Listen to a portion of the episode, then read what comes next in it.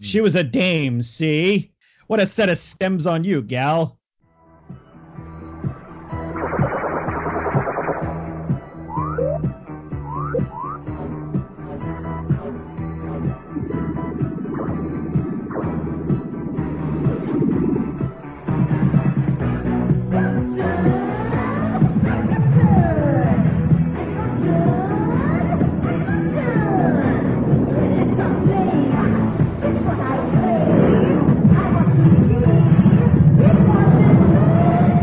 Radio Drome.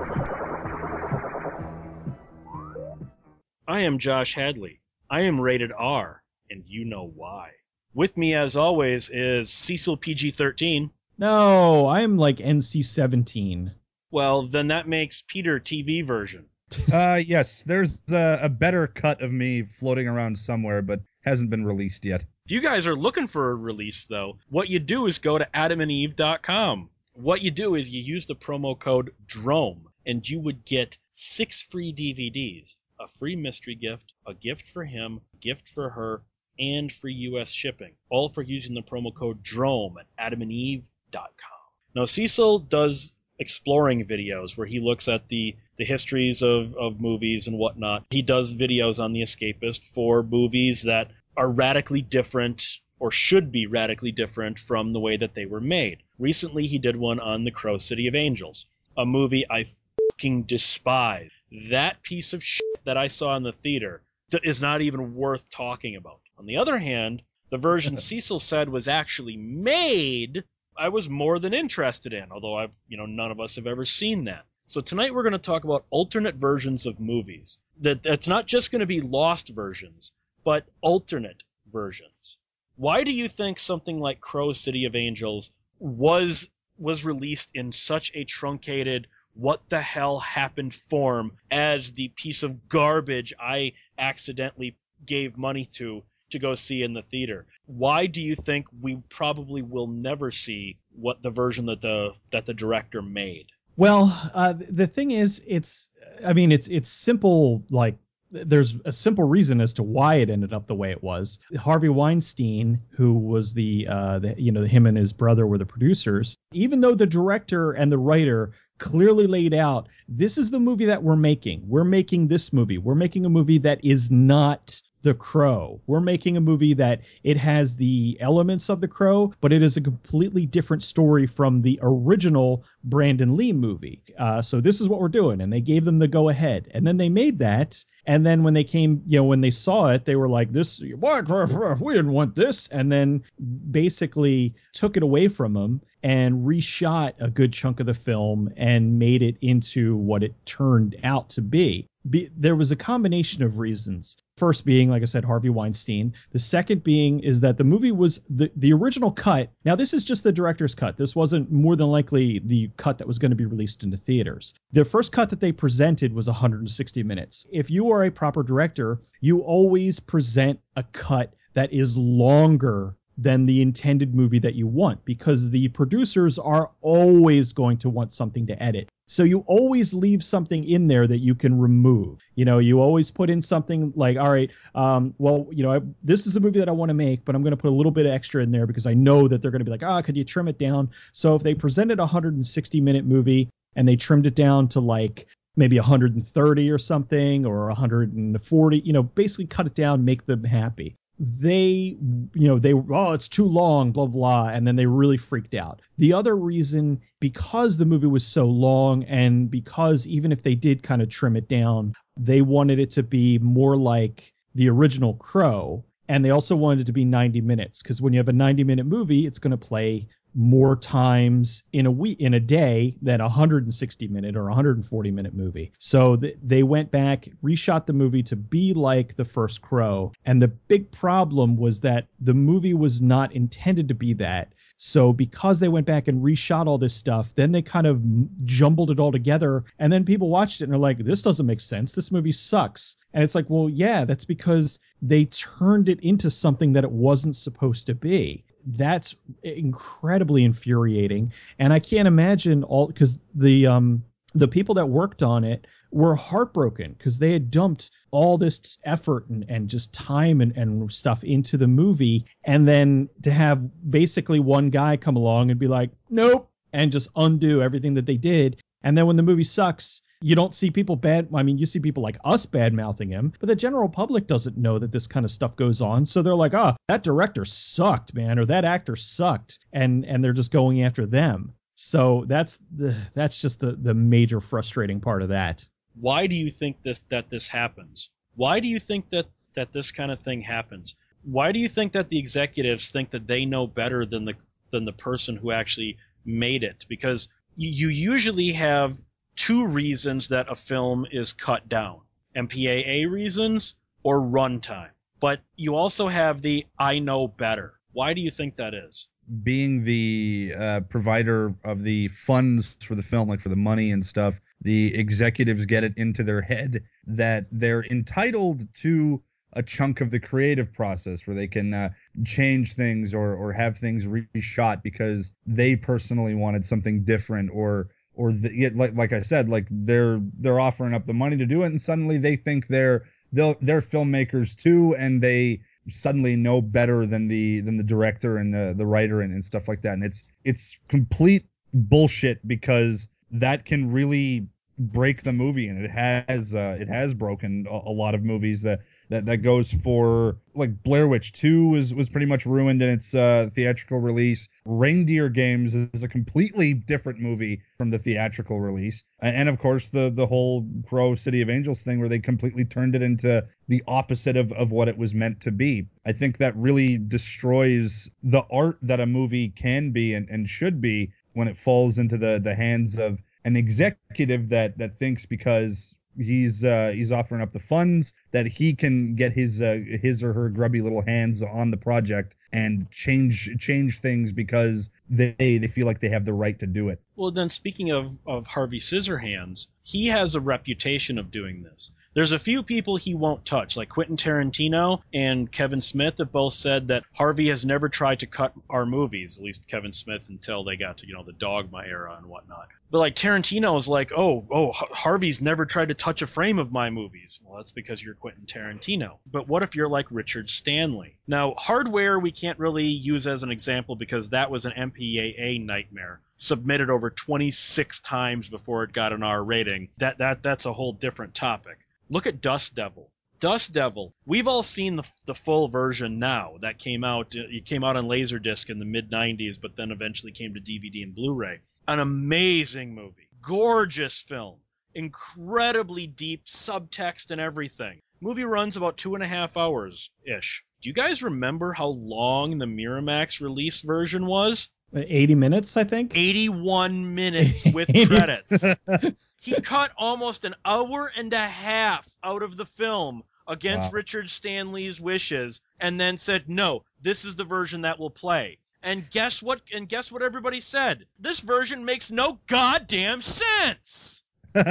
and if memory serves, it's been a while, but I believe that he put in unfinished effects in the film because, because I guess he, they were trying to save of, money. Well, no, he was going off of the work print which had right. unfinished effects, and he just you basically had the work print mastered into his final scissored up version. So yeah, the VHS, it's hilarious. If you if you're a fan of Richard Stanley's Dust Devil, go and find the VHS cut, and you're gonna be just astonished that this thing exists. Is so, sometimes uh, the different cut of a movie can make like a like uh, Peter pointed out with Reindeer Games two totally different cut two totally different films. Now I haven't seen this, the director's cut of Reindeer Games, but like we mentioned in the 1989 underwater movie episode, The Abyss, I can't stand the theatrical cut. I think the director's cut, 28 minutes longer, is a totally different film for The Abyss. Mm-hmm. It's only yeah. a half hour longer, but it's a completely different film. Same thing with Heaven's Gate. Heaven's Gate deserved its reputation of one of the worst films of all time if you judge the theatrical cut. It wasn't until 1985 when the director's cut came out on Z Channel that you went, wow, there's a good movie hidden in here. But that theatrical cut deserved its reputation of one of the worst films ever made. Different cuts of different films really make a difference. And then you go into the area of director's cuts. Now, Cecil, you've you've often said that you'll always side with the director. I don't always do that, but in most cases, yes, I agree with you. The director's cut should be the one that's seen. Oh, I'm not saying that like look, their directors have been wrong before, but if it comes down to it, I will always side with the director unless there's something really fishy like the whole recent Josh Trank thing with uh with Fantastic Four Or or like- Oliver Stone's Alexander. or Oliver Stone. Yeah, because th- th- that was he released his director's cut to the theater, and then everyone hated it, so he he recut it to a, a- a more commercially viable cut. And I'm like, that's just you just sold out with Alexander. Oliver Stone is basically saying, I really want you people to like this movie, so I'm going to give you the version you wanted, not my version. Well, Mm. screw you, Mr. Stone. Hmm Yeah, I will always side with the director simply because they're the ones that have their name on the line. Like they're the Mhm. ones that are this is their vision. They were hired to make this this movie was their vision. And if the studio comes along and screws it up somehow and they, you know, they want to change it or whatever, they're going to do it with impunity because people people never pay attention to the who the producers names are. I'd say the majority of uh, of people will keep an eye on who the director's name is, but they could give a rat's ass who the producer is, and the producer ends up being the one that often will screw up a film. When it comes to director's cuts, though, it, it's it's funny how the how a director's cut is a relatively new trend in Hollywood. Through the 60s and early 70s, that was the only version that was released was the version that you saw. It was very rare to go back and recut a movie to to suit either the director's vision or to make maybe make it more commercial or whatnot. That was very rare. So that's only an 80s and up thing. Hmm. Isn't it funny how we often refer to director's cuts nowadays, and it it is such a in the history of film such a relatively young trend?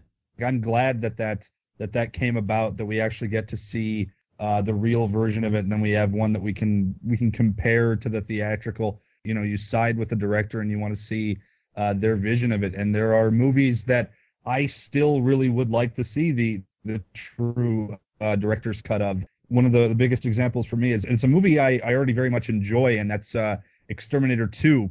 The trailer Yeah. for that is full of scenes that are not in the film. There film. are scenes that were completely dropped from the film. It's because Cannon didn't like uh, the version of the, the film was presented for wh- whatever reason. And it seems like a, like a movie I would like to see because you have a different ending for one. I would have liked to have seen that ending. I would have liked to have seen the pub shootout that that happens and all these scenes that were that were left out that I think would have made uh, Exterminator 2 more of a, a sleazier film that was more in tone with the first film. We really get um, a tribute paid to that filmmaker, uh, and and just with all the the different versions of movies that we that we, you know you got the director's cuts of, of Blade Runner, of Dune, and all that stuff. So it's it's something that that I'm glad we're seeing more of because there are better versions or just different versions of movies floating around that we haven't seen director's cuts of yet.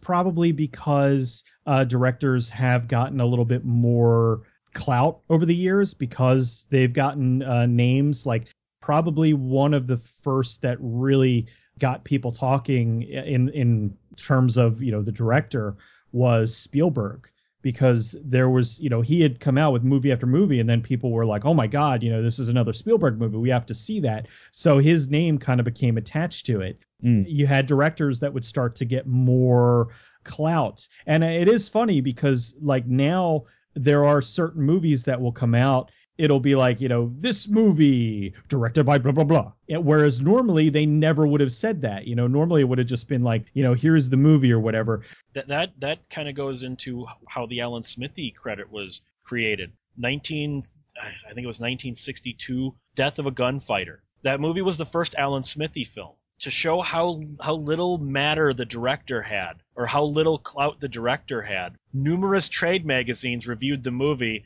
and were commenting on how great Smithee's direction is and as a new director, by the way, this was by a veteran who had 20 films under his belt, that how great of a career he's going to have in front of him for Death of a Gunfighter. That's how little clout it had that no one even noticed that this is a veteran director who's using a pseudonym and everyone just thinks it's a new guy.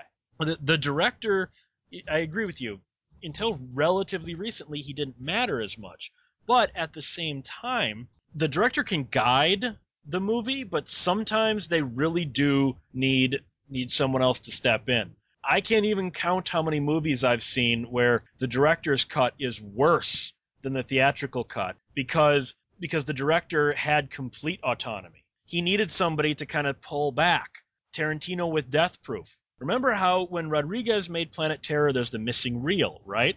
And Yeah. there's obviously all this really big stuff that happens in the missing reel. Well, Rodriguez didn't film any of that because that's part of the joke of Grindhouse. Well, Tarantino filmed the entire movie and then just cut a reel out. Well, he put it back for the DVD. His words, because the footage was just too good to not be seen. Because the guy's ego is so huge, and that 20 minutes he put back are some of the most boring, pointless, self masturbatory shit I have ever seen. He needed he needed somebody to go, "No, Quentin, this was cut for the right reason." that is why you do need to have a combination of things when you're making uh, a film. You need to have a producer that understand. Well, you need. I mean, even if you have a director who is a loose cannon like Tarantino, you need to have a producer who knows when to give you leniency and knows when to call you on your shit. And you need to have an editor that will tell you to shut the fuck up. You need to have an editor that understands the way that you work and will take your movie and will cut it properly and be like, look, this scene of exposition, yes, there is a lot of great dialogue. There's some amazing acting going on here, but we already know this. The audience already will pick, figure this out. If you have this really long scene in here where it's just talking and it kind of slows the whole pace of the film down, this needs to go. It's not essential. It needs to go. Put it on the DVD as a deleted scene, fine, but certain things have to go. So you really need a combination of, you know, a talented director of the vision. You need a producer who's not going to stick his dick where it doesn't belong, and you need an editor who is close enough to the director where he can tell him to knock it off. Oh my god. With Death Proof, uh they were good to be left out of the movie because so much of that movie is bogged down by completely unnecessary you expect the you expect the talkie scenes to be good in a Tarantino movie. Usually he writes uh fairly decent dialogue. In in this case, more should have been cut uh, because it, it was just a complete waste of Kurt Russell and just had this like random babble about nothing for for almost two hours waiting for car chases to start. So yeah, Death Proof is a is a good example that that sometimes the director's cut isn't isn't the best cut. Sometimes it is uh, it, it can be the theatrical. I, I may be one of the rare people that actually thinks the theatric uh, the theatrical and original like VHS and DVD release of, of RoboCop is better than the extended director's cut. I actually think that the the extra gore, like you know, seeing more of the the dummy of, of Murphy that gets shot, uh, the extended ED two hundred nine stuff. I, I actually think it, it bogs the movie down a bit, and the theatrical and original home video release is actually a lot tighter. So sometimes, in the rare case, a uh, a theatrical cut can be better than a director's cut. And I think Death Proof is a, a solid example of that. Though that's a movie that I think could have been different in a in a lot of ways. Just a just a waste of Kurt Russell. You also have directors like Albert Pyun. Albert Pyun and Orson Welles, both Orson Welles and Albert Pyun had their first film completely theirs. Citizen Kane and Sword and the Sorcerer. What we got were their cuts of the film. After that, neither one of those directors ever had final cut again. Albert Pyun has made over 40 movies, and he has said he has never even been allowed in the editing room past Radioactive Dreams, his second film. And even Wow. then, he didn't get his director's cut. On the other hand, you've got Orson Welles. Ever since Kane, he never had final cut. Even on masterpieces like Touch of Evil, that's not his cut of the film. So it makes you wonder just how different would Orson Welles' version of Touch of Evil have been? I mean, the closest we can get because they can't find all of the footage was they made an assembly cut based on Orson Welles' notes on the Hmm. order and how certain scenes should play and whatnot. And the assembly cut of Touch of Evil is the closest we'll ever get to knowing what Orson Welles' Touch of Evil would have been like. It makes you Hmm. wonder, like Albert Pyun, over 40 movies, and he's he's never even been let into the editing room. He said he he would turn in the footage, and then the studio would be like, "All right, we'll call you for the premiere. Bye." That how a director should be treated in Hollywood, especially someone like Pyun or Welles in the old days. Christ, no. Like, Jesus Christ. Like, no. Um, Albert Pyun is um, he, he's uh, an, an underrated filmmaker, but a very talented one. In his movies, usually the the director's cut is better. Like the like the release of of Nemesis that came out almost made no sense because again, a lot of the uh, expository stuff and, and story was cut to make room for more action and, and it made it makes the movie make no sense his version of it is better i still need to see his uh his cut of cyborg what is it uh slinger is like the Slinger. original title yeah i still haven't seen that and i'd really like to because His cut of Captain America does make more sense. Slinger, let me tell you this. Slinger, the the soundtrack for it is completely different. Like the because the movie Wow. uh it had like kind of a synth pop soundtrack, which I it didn't wasn't like bad.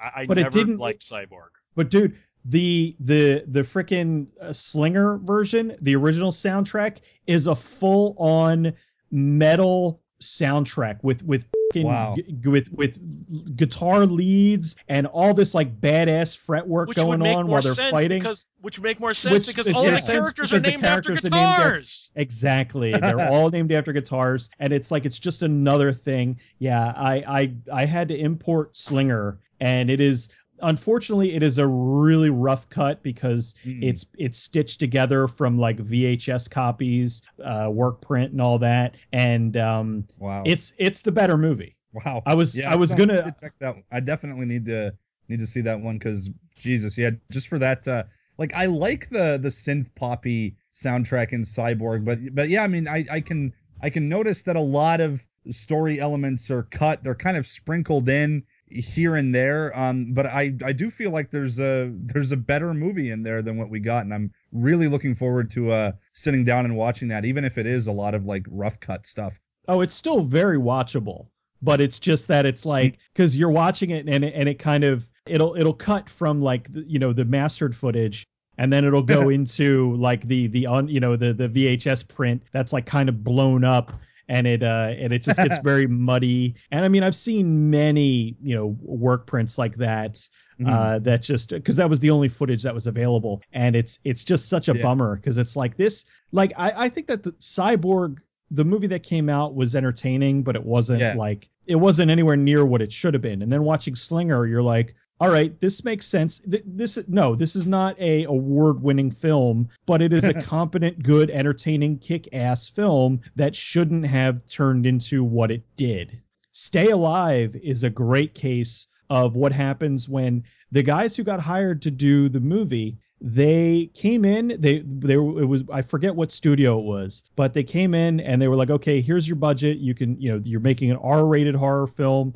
And they were like awesome. And they shot about 80% of it. And about you know about that point disney bought the studio. And they were like we don't want an r-rated film released under our label. So they took the film away from them and recut it to make it a PG-13 film and because there was one really nasty subplot in the movie that was essential to explaining everything that was going on, they removed it hmm. entirely. So now you're watching the movie and then you're like, well, that doesn't make any goddamn sense. And it was all because they removed that section of the film. That's got to be infuriating. You're you're hi- like you're hired by one company, you're making the film that you were hired to do, and then Disney comes along and is like, nope, and just completely pulls the thing out from under you. I mean, that's got to like Ugh. I could I could understand like I mean it's as infuriating as it is when you're working for a studio like you you turn in your finished version of the film and then whoever is in charge there decides to screw it over. But the people who hired you, they still wanted that movie, but then somebody else came along and, and took it over and ah, it's just it's just maddening. It's so irritating. And it just Well, oh, it but how many movies have just been ruined? Let's go let's go back to like the Orson Welles thing. Mhm. Orson Welles is regarded as one of the greatest directors in the history of Hollywood. and ever since Citizen Kane, he's never had final cut of the of one of his films. That's a very telling story, isn't it? When he was given a Lifetime Achievement Award in the 70s, John Huston accepted the award for him because he was still exiled in France. He had tax problems Hmm. at that point, and if he'd set foot on U.S. soil, the IRS was going to descend on him. So John Huston accepted the award for Orson Welles. And John Huston basically gave the middle finger to Hollywood. He's, he, mm-hmm. he, his acceptance speech was, How dare you people give Welles a Lifetime Achievement Award when you will not let him actually work in Hollywood? One of the most respected directors ever doesn't get final cut. What's extra infuriating about that is you look at the vast majority best movies ever made, and Citizen Kane is well more than likely. I- Let's say you take ten lists, and I'd say nine out of ten of them they're going to put Citizen Kane as the best movie ever made. In all honesty, they most of those lists would also probably include The Magnificent Ambersons, The Fourth Man, and Touch of Evil, hmm all from But I Orson mean, I'm- Welles as well. But I mean, yeah, exactly. So it's it's just maddening that it's like here's a guy who obviously is a master of his craft. He knows what he's doing and he's brilliant at it and you won't let him flourish. You know, you won't let Yeah. him do or at least simply okay, you know what? We're going to do this movie, but we're going to let you have final cut. And if it, and then let, like I could see if they let him have final cut, like let's say they did a couple of movies and they cut it and then they gave him final cut on one. And then maybe it was like, okay, well, it, it didn't pan out or something. Then it would be like, okay, maybe he does need an editor or whatnot. But the fact that they never even gave him that opportunity. And the thing is, that was back in the day when, you know, we didn't have the director's cuts and all that. So it wasn't like even a possibility. Like now you're seeing things like, uh, God, I never thought we'd get the completed version of Nightbreed. Clive Barker and uh, it's the- still not a total complete version. There are still scenes that Clive wanted in there that he shot. They just can't Mhm. find. So it's Well- still not the version that he that he shot back but in it's '87. as close to as it probably will ever be. And I mean, they they went back. They had Doug Bradley re-record some audio, and they did a lot of like fixing on the movie. So the simple fact that that happened is amazing. So that's why I'll never give up hope that hopefully one day we'll get the Berlinger cut of uh, Blair Witch 2. Hopefully one day we'll get Tim Pope's cut of uh, Crow City of Angels. You know, uh, other movies that have just since been butchered. Well, it's ridiculous considering the man's first movie was Citizen Kane, and they don't trust him. Well, uh, you do have to remember, cut. Citizen Kane bombed at the box office because of the controversy over Hearst. So his first movie, where we did give him final cut, almost got the studio sued and lost money. Hmm. So you do got to look at it from that perspective too. I guess so, but I mean, it it ended up you know becoming uh, considered one of the greatest movies of all time. So it really is. Uh, it, it's ironic and it's infuriating that uh, that a guy who produced that as as his first film didn't get to have a final cut. Like that's that's as bullshit as it gets.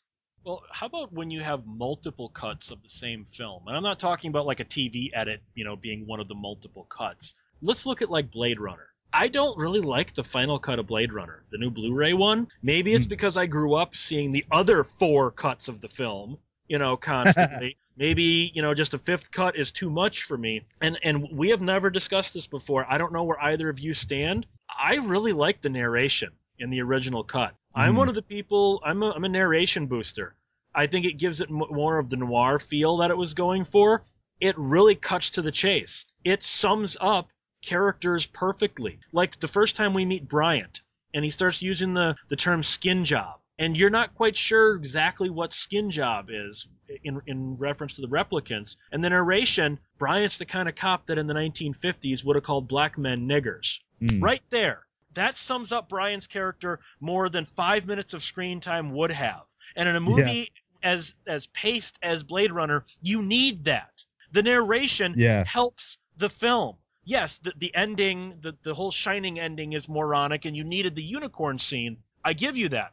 I liked the narration. I'm a Blade Runner narration booster. I like it without it. I like uh I like Ridley's cut better. I just think that the uh the narration um it's it's good but it's um it, it is a little too browbeating. I, I, but I mean I've always been more of a uh, show me, don't tell me kind of thing. Like if you can express to me what's going on rather than uh, having, uh, you know, uh, narr- a narrator. But it's also supposed to be like a sci-fi 40s noir tale, which the narration perfectly fits into. She was a dame, see? What a set of stems on you, gal. I do prefer the the Ridley cut, the director's cut, but I do like the uh, narration version too. I think with um with Blade Runner, the the fun thing with that is that you have all these different versions of it that you can watch. I don't know if I've seen all five, maybe during the the course of uh, time that I've that I grew to, to love the movie and stuff and saw different versions of it. Um, but yeah, I, I like the Ridley cut and I like the the narration cut. That was the theatrical original home release, right? For for Blade Runner, the theatrical cut had the narration on it and the shining ending, but did not have the unicorn scene. Then Mm. then they released in Europe there was that the the same cut as the, the theatrical, but it had more violence, more you know, Yeah. Pris gets shot more times, his fingers getting broken are more violent. It was stuff that was cut to get an R rating. Then you had Ridley's director's cut in 1993, but then right before that, they accidentally screened the work print, which had some of the Ridley Scott cut scenes and some of the scenes with the narration in the theatrical cut. It had the unicorn scene, but it also had the narration in the work print, and then you finally got the Blu-ray, the fi- what's called the final cut. So those are the five major cuts of Blade Runner. And Wow. I love the movie. It's an important film. I just don't think it needs five official versions. Yeah, for me, it's definitely um, I prefer uh, Ridley's cut, but I like the theatrical as well. I think those are those are my my versions of uh, of Blade Runner. I like those. You know, and then but then you've got like a, like a director like James Cameron. He started to get known as the I'll wait till video for the director's cut. Terminator 2, theatrical cut, director's cut, massive improvement. Aliens, same thing. Abyss, same thing. True Lies, Yeah. same thing. You kind of after a while you kind of went, why should I even go see a James Cameron movie in the theater? I'm I'm, I'm getting an, I'm getting a truncated aborted version. When you have a director that's known for director's cuts, does that kind of undercut the theatrical version? Uh, well, I mean, he's kind of a rarity where he'll uh, push out, you know, that version, and uh, I guess he, I mean, Cameron knows how to play the game. He understands that, uh, uh, you know, the studios are going to want one thing, and uh, he's going to want to deliver another, and something like the Abyss. The Abyss was not a big moneymaker to begin with in the in the theater. So if it would have been even longer, it would it would have made even less money. It's nice that he at least is able to do that because how many directors will just put out a version and then just oh well you know I wanted to do this version but the studio wouldn't let me so now I've moved on and I'm I you know never you know I don't want to return to that. Because there's some directors who they don't like to go back and that kind of bugs me because it's like well your your history is is what got you to where you are now. Why wouldn't you want to have people see the version that you you wanted especially now with something like blu-ray where you've got the space that you can have both versions on the freaking disc In the case of James Cameron, I think with Aliens, gun scenes in the hallway, they're interesting. Some of the other dialogue scenes are interesting. The stuff with Newt's parents are interesting. It was absolutely ridiculous to cut the scene about Ripley's daughter. That Yeah. scene is absolutely necessary to explaining her in the theatrical versions almost unnatural attachment to Newt. That Mhm. scene, it's only a minute and a half or so long. You needed that scene in the theatrical cut. So I think it was ridiculous that if even if you had to cut all the other stuff, that that scene was cut. That scene was Yeah, that one really adds uh it adds a great uh, emotional level to the film and it's the same same goes for Terminator 2, uh the theatrical and original home video release cutting the the dream sequence with with Reese. Like that scene with uh with uh, Sarah dreaming about Reese and and just um Michael Biehn's performance like that really adds uh to the character of of Sarah Connor and it adds uh a nice a nice uh, extra layer to the film and and, and cutting it just it, just uh to me uh, the the version to the versions of the film that that don't have uh those dream sequences and and those like, like little extra moments it just it really isn't Terminator 2 to me like I, I think James Cameron his his versions of his films are, are definitely a prime example of the director knows what he's doing because yeah that the whole daughter thing because you don't even know that Ripley had a daughter in the in the first uh, Aliens. So in Aliens, when you when you find out about that, that she had a daughter that died, you know, years ago because she was floating around in space for so long, it it really does explain uh, her attachment to Newt, and it totally adds to the movie. Like it's w- without that, the, the movie really doesn't work as well. No, it doesn't. And to go back to Terminator 2, I think another absolutely necessary scene is where Sarah is taking out the Terminator CPU and tries Mhm. to smash it. Because Yeah. other otherwise you go from her completely distrusting Arnold to being okay with him. You needed Yeah. that transition scene where she had to battle herself and John hmm into realizing they needed him. Yeah. Now I realize that that was like a seven minute scene, so that can really, you know, it, it kind of the pacing is a little wonky with that. But then look at Ridley Scott when it comes to pacing. Look at Prometheus. Prometheus. What was the number one complaint theatrically? The film makes no sense. The characters have no motivation for what they do. The film is jumping all over the narrative and it makes no sense. 90% of the makes no sense were covered in deleted scenes. Why were Yeah. those scenes deleted? They wrecked the pacing of the film. Ridley Scott literally made the movie make no sense at all, so it would be more so it would be better paced. That I think is just asinine. Yeah. Who gives a shit about the pacing if it makes no sense? Exactly. There are so many scenes in Prometheus that just make no sense because they have no context to them. Yeah. Because because Ridley removed all of the context because well, it wrecked the pacing. My question to you is, would you rather have Prometheus paced really well or make fucking sense? there there's a happy medium. You can still keep the pacing and figure out a way to edit in things to have to have it make sense. You can break scenes up, you can put things in, you can come back to them. Like there are clever tricks that you can do to not bog down the script. If there's something that needs to be in there, uh, but you've got it shot, but you can't you can't go back and you know reshoot it or do it differently or there there are clever ways that you can get it in there so just removing something outright i i- it's not a good way to go about doing something so uh, when you're making a film you really have to make sure that it's like okay well this is a very important scene that is going to explain what's going on. We need to get it into the movie but we need to make sure that it is engaging enough that people aren't going to tune out. But on the same token though there are a lot of scenes in movies that are a lot of dialogue and they're really interesting because the acting is good or the story is good but people tune out because they have ADD and they can't pay attention to dialogue past 3 seconds unless there's an explosion. That kind of bugs me uh, to a certain degree and I know you hate when uh, you know a director just can't stop editing. I, So- I can't stand the rapid fire editing. yeah, that bugs the hell out of me too. Where it's like, oh my god, you know, you can have something go on for longer than ten seconds. What about when we as Americans get the truncated cut, but the Europeans get the real cut of the film? For instance, I'm glad I saw Leon the Professional before I ever saw the Professional. Because the American version, the Professional, is a piece of shit. if I had seen that first, I highly doubt I would have ever given the Leon version a chance. And I think Leon the Professional is an amazing film. The American version was like, what the fuck was that? Or a- another one would be Brazil. Brazil, when re- when released in 1985, was being hailed by European critics as one of the best movies of the entire 1980s. Roger Ebert and some of the American critics were going, "Are you nuts? This movie's horrible." Why? Well, the version all the American critics were seeing was missing 28 minutes of footage oh, and God. made no sense and had a different ending to it. Gee, I wonder why nobody liked it. Or another one, Life Force.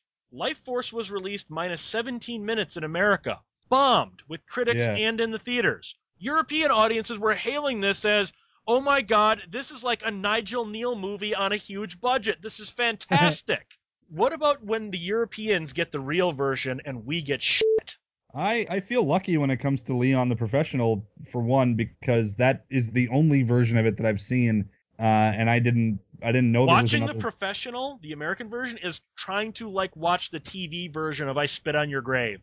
There is so much missing that you just I mean it's it's even full of jump cuts because of how much they edited out. Yeah, it's uh, it's really sad. It's not something that I've that I've had uh too much trouble with. I guess I don't know. We might get uh the extended or original cuts uh, earlier in, in Canada or something. And I am originally from Europe as well, so that probably makes it easier too. So yeah, I've only seen the the you know the the full director's cut version of Leon the Professional, the real version of Life Force, stuff like that. So I'm I'm lucky in, in that regard. You know the the the real cut of Brazil, stuff like that. So so yeah, that really sucks, especially how can you show that like a completely edited down you know 20 to 30 minutes missing how can you show that to to critics and actually expect like real decent reviews like or, or any like honest kind of reviews when it's not actually the full movie well, in the case of Brazil, Sid Sheinberg's reasoning, he was the head of Universal at the time, his reasoning for cutting the movie as severely as he did was audiences are different. European audiences will like your artsy fartsy version. American audiences need it shorter, they need the edit tighter, and they need more action. And they oh, and they want to have such... and, and, and American audiences want a happy ending. That's that the, is yeah. such crap. That's that such that is crap. what Sid Sheinberg's rationale was for why he released that severely truncated piece of crap in America. Because I think the, the the director's cut of Brazil, the European cut, is in my top five favorite movies of all time. The theatrical cut is a goddamn mess. it's just such that's borderline retarded reasoning because if you want to talk about Europe and, and like that, you're talking about the land of remake exploitation and, and people that that are known to be obsessed with like Mad Max and, and Rambo and I, I, doing I their own versions to, of it. I think he's more referring to England, France, that kind of Europe. Uh, I guess, but still, my point still stands. Like they they love action movies over there. Like uh, especially like you know uh, in Italy or where I come from, uh, Serbia, we really love the the action stuff, the Schwarzenegger stuff, Stallone stuff. So it's just stupid to assume, oh, they just like the the artsy stuff. No, they Europeans love action and, and shit like that just as much as uh, Americans do. So it's it really is just asinine reasoning. Uh, a good one is the European cut of Eyes Wide Shut. Uh, in the American version, they were so panicked because uh, you know, the large part of the movie takes place at this orgy that they put oh, in. Oh, are you talking about the digital people? Yeah, they put in digital people and the digital planters and stuff that were, you know, blocking so you couldn't see and people having sex. As hell. Yeah, that stuck out like a sore thumb, and it kind of undercut the entire OS I shouldn't be here thing. Like like there was stuff going on that like you couldn't see where it's like where Tom Cruise realizes, "Oh, I really should not be here." And so that kind of made the whole intensity of the scene like it deflated it. So when he's finally brought before the council and they're like, uh, you know, how did you get here? They're they're interrogating him and they find out who he is. You're like, there's no real fear. It's like, all right, a bunch of perverts are having sex, and you're not really seeing, oh, this is something that you know he shouldn't you know that that he's the wrong person to be here so they they cut that out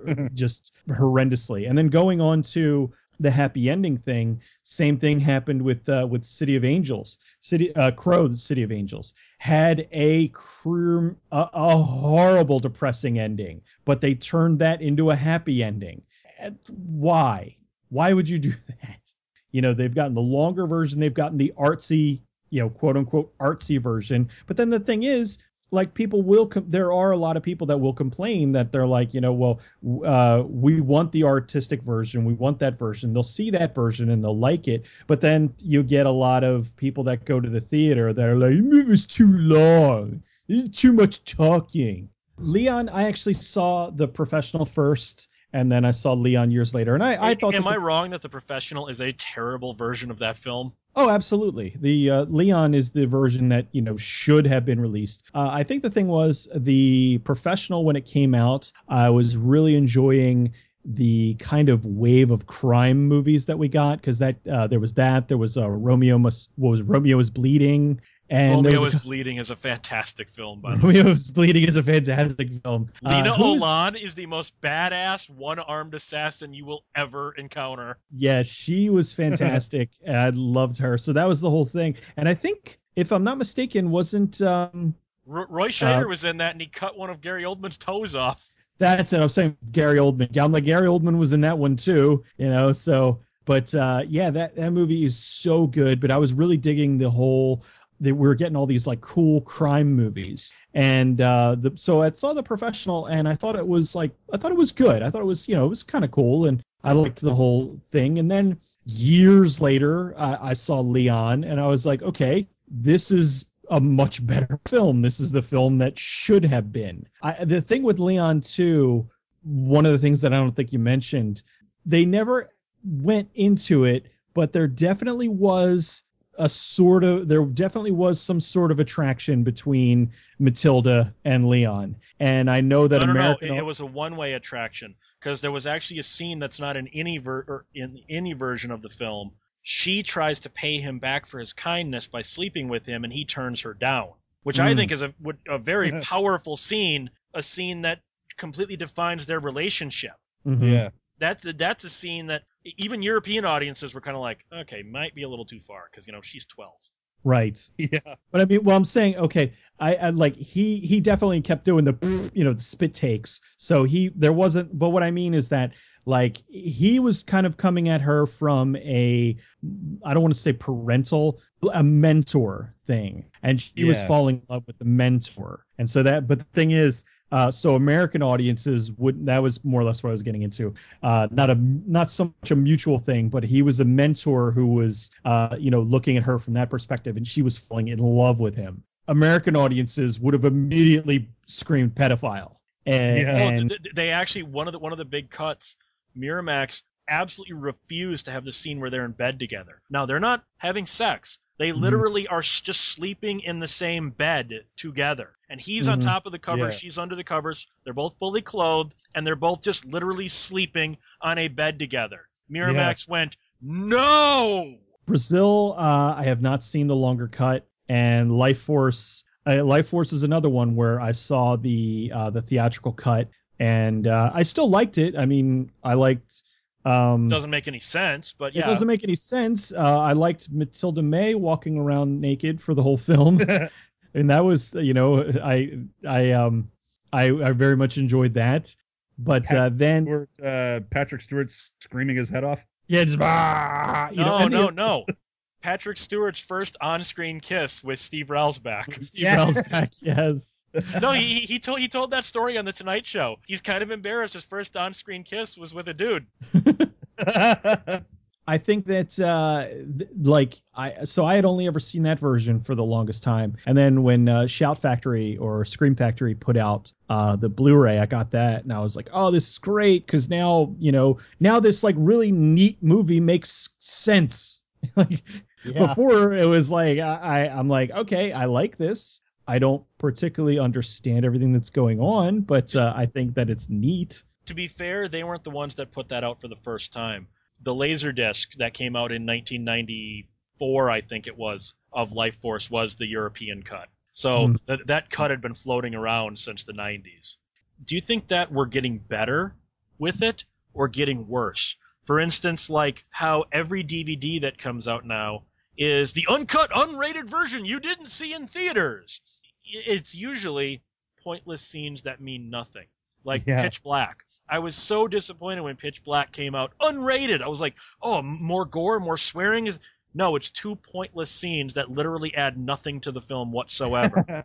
so, are, are, are we moving backwards or forwards when it comes to cuts of films that we all get to see? Well, I think since it became uh, su- such a big groundbreaking thing from the 80s and into the 90s of uh, directors giving a, a true fair shake and, and being allowed to to put out their cut of the film, and it became such a big thing that every movie has to be like that, where the version you saw in theaters is you know it's not as uh, intense or as violent or whatever as the one you saw and the one you're getting on on DVD and Blu-ray is this completely different movie. And a lot of the time it is as you said it's like two extra scenes and hardly anything actually changes. It's it's simply because it's become the the giant thing that it's that it is the whole uh director's cut being this being this big deal but it, it's really only a big deal when when the movie is known for uh being as cut as it was in theaters and and you know for a fact that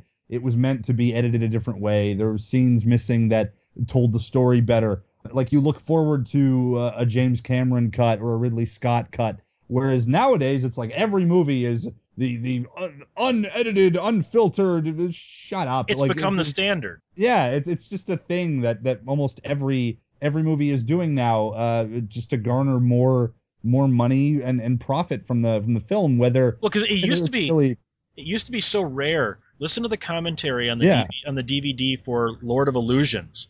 Now, obviously, DVDs didn't exist when the movie came out, but Clive said the deal he made was, "I will make an R-rated theatrical cut for you as long as I get director's cut on Laserdisc." And they said, "Deal."